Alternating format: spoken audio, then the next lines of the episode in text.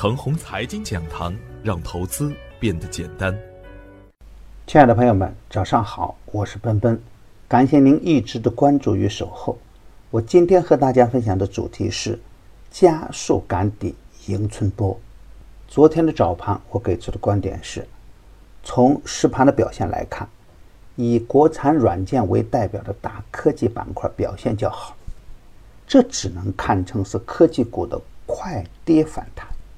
也别以为啊，这个深 V 马上就是大反转的起点。只有超跌强势的板块，或已经形成反转趋势的个股，才能收益稳健。我看好大趋势的变盘向上，但是呢，高位走弱的板块和个股仍然处于下降阶段。只有精选的好股票，才能耐心做波段。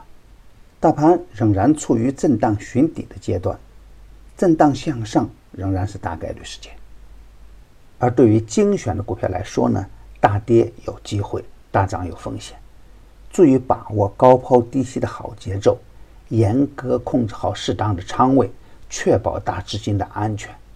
崩盘的票还是不能看不能干，上升通道的好股票呢，可以继续高看一眼。实盘操作的金石通方逆势大涨，已经锁定收益。牛散选牛股，周三开仓的陆昌科技逆势打板，华昌达也是逆势赢盘。已经公布的票源，实盘已经减仓或空仓，不可以追着干，追高有风险。从汇率的角度来看，人民币的汇率啊，处在年内的最低位。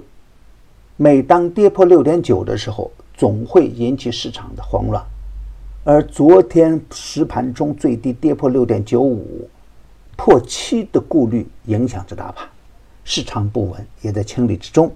而另一方面呢，昨天砸盘的主力军呢，还是来自高位的白马股，石油板块的补跌动摇了市场的信心。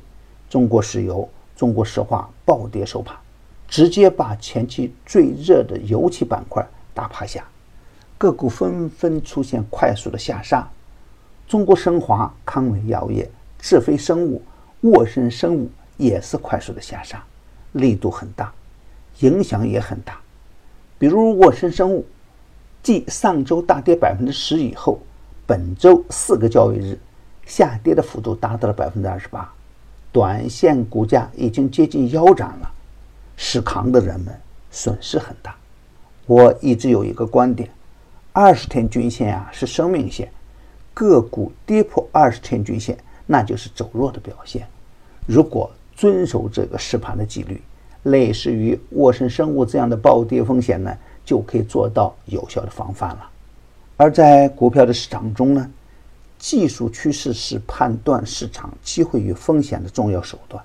但是，每当大盘处于非理性的阶段的时候呢，技术指标的局限性就体现出来了。只有资金。才是判断主力态度的关键，而股票位置的不同呢，同样的形态差异很大。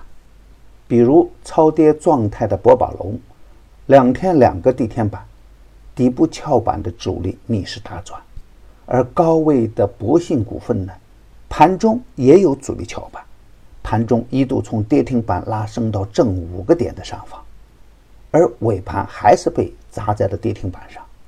最高的人们苦不堪言，海南板块一日游，芯片软件一日游，短线涨幅巨大的个股，高位的走弱的白马股都出现了加速的赶底阶段。人民币的汇率啊还在低位徘徊，大盘不稳时仍然需要清仓或空仓，不能盲目乱干。但是超跌的个股啊也在酝酿着较大的触底反弹。次新板块稍强，特别是远端的超跌次新，当破发纷纷出现的时候，机会也会慢慢的出现。次新股啊，有率先反弹又率先砸盘的基本属性。从当前的板块和量价关系来看，正是春播选种的好时间。一旦盘面出现积极的信号，春播潜伏是首选。大盘没有稳定之前呢？一定不能太大仓位，看好的底部强势股呢，仍然可以高看一眼。耐心的等待入场的好机会出现。创业板守住了周三的最低位，一旦出现创业板的反弹信号，坚定入场抢反弹。牛散选牛股的第四季啊，本周已经上线，已经做到了逆势赢盘，录播改直播，买点更精准，卖点更及时，盘中交流更方便。第二，服务的时间从原先的三个月增加到四个月，老用户加量不加价，还是每季五百八十八元，让牛散为您选股，省心又好赚。